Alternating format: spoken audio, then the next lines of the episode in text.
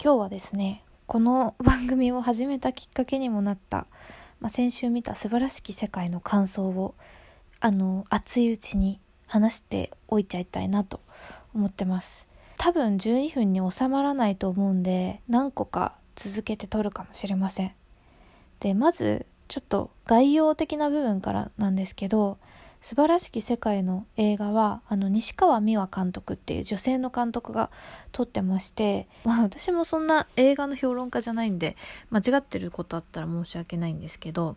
あの西川監督の揺れるっていう作品が自分の見た映画史上一番好きってこれまでずっと答えてきてて、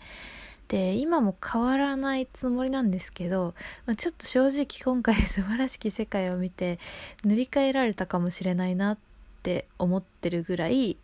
まあ、とにかく西川美和監督の映画って他のも含めて全部いいんですよ。長い言い訳とかディアドクターとかあるんですけど、なんか小説の才能もある方で、あのどれもですね小説版も出されていて、それがこう賞の候補になったりとかもしてるくらいですね、文才もある方なんですね。もともとはあの是枝監督に才能を見出された方で、ああいう、まあ、人間そのものを映す、まあ、ドキュメンタリー性が高い映画みたいなものを作るような方だと思うんですけど、西川さんもそれに近い感じで、よくある手法だと思うんですけど、例えばこう映画とかドラマとかで心の声みたいなのが出てくるシーンってあるじゃないですか。心の声を見せちゃう、聞かせちゃうっていうのはほとんどなんか手法として取ってないなって、なんかさっき振り返って思って、だから本当に今回だったら三上っていう男が主人公なんですけど、三上の人生を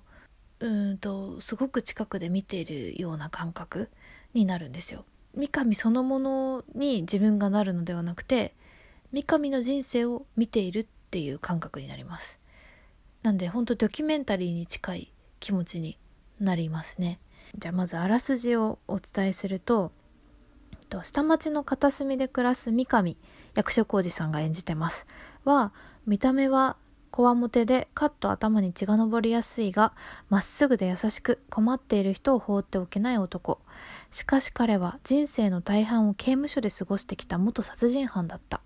社会のレールから外れながらも何とかまっとうに生きようと悪戦苦闘する三上に、若手テレビマンの角田、中野大我さんが演じてますね、と吉沢、長澤まさみさんが演じてますが、番組のネタにしようとすり寄ってくる。やがて三上の壮絶な過去と現在の姿を追ううちに、角田は思いもよらないものを目撃していくっていうストーリーなんですけど、まず一番これは言っておきたいかなと思うのが、役所広司さんがすごすぎるっていう点ですね。あの役所広司さんがすごいことはみんな知ってると思うんですけど、まあ、孤狼の血とかキツツキの雨とか、私も大好きな映画がたくさんあって、どれもなんて言うんだろうな、その演じてる役の人間味みたいなのがなんかものすごくこう表情から動きから全てにこう浮き上がってくるような演技をする方だなと、あの全然演技のこと詳しくないですけど、素人目で見てもそう思うんですよね。で、今回の役はそういう役所広司さんの役者としての凄みみたいなのがもう思いっきり出る役だったなって思ってて、三上っていう主人公はこのあらすじにも書いてあった通り、人生の大半を刑務所で過ごしてるんですよ。で、刑務所から出所するところから物語がスタートするんですけど、まあ、最初の時点では、まあ、私たち見てる側っていうのは、まあ、どんな人物かわからないわけじゃないですか。三上がなんで刑務所に入ったかも知らないし、ただ殺人を犯したっていうことだけが最初説明として出てくるんですね。でそうなると、まあ、怖い人なんじゃないかで、しかもまあ入れ墨があって、まあ、元ヤクザっぽいみたいな感じなので、あ、これは私とは違う世界で生きてきた結構怖い悪人なんだろうなって、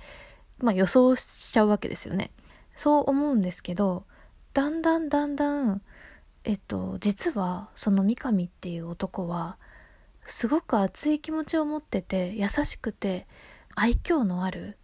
魅力的な人だっていうことに気づかされていくんですよ。それは三上のいろんなちょっとした行動にたくさん現れてるんですけど、すごく優しそうに笑うところとかもそうだし、正義感がとにかく強くて、暴力を振るってしまう性格があるんですけど、カッとなりやすいっていう性格があるんですけど、でもそれは、うんと、かな、必ず正しい時に発動されてるというか、弱い者がいじめられている時だったりとか、まあ、自分が、まあ、不当な形で疑われてしまった時とか、ちょっと嫌な言い方をされた時とか、誰かを守らなければいけない時とか、そういう時にカッとなって暴力が発動されるという、彼が怒ってる理由とか、まあ、彼がカッとなる理由っていうのは真っ当なんですよね。で、そういうのを見ていくうちに、すごく正義感が強くてかっこいい、見方によってはヒーローみたいなかっこよさがあるなっていう風に気づいていって、それでいてすごく人懐っこいところもあって、どうにかこの出所した後自分の人生をまっとうに生きようともがいているんですよ。で、そこの人間らしさみたいなところも加わって、どんどんどんどん見てるうちに三上っていう男のことが好きになっていくんですよね。なんて魅力的なんだろうってこう思っていくわけですね。この人の描き方ってなんかトラさんとかに似てるなって思っていて、結局憎めない愛される人そのものを描くと、その人が魅力的すぎるからみんなどんどん見たくなるっていう。なんでそれで三上は、まあ、出所した後に一生懸命こう自分の生活をしようしようと頑張っていくわけですけれども、でその時にやっぱり見てる私たちと同じようにみんな三上に魅了されていくわけですよ。例えば近所のスーパーの店長さん、六角さんが演じてますけど、とかハローワークの担当の人とか、本当だったら少し話して終わりになってしまいそうな関係性の人がみんな三上に手を差し伸べるようになるわけですよ。どうにか幸せになってほしいって不思議とこう魅了されていくんですよね。で、そうやってみんなが優しくなってしまう気持ちも本当にわかるくらい、彼には愛される魅力があるんですよ。なので物語としては、ただ出所してそこからどうやって生活を成り立たせていくか、人生全うしていくかっていう話なので、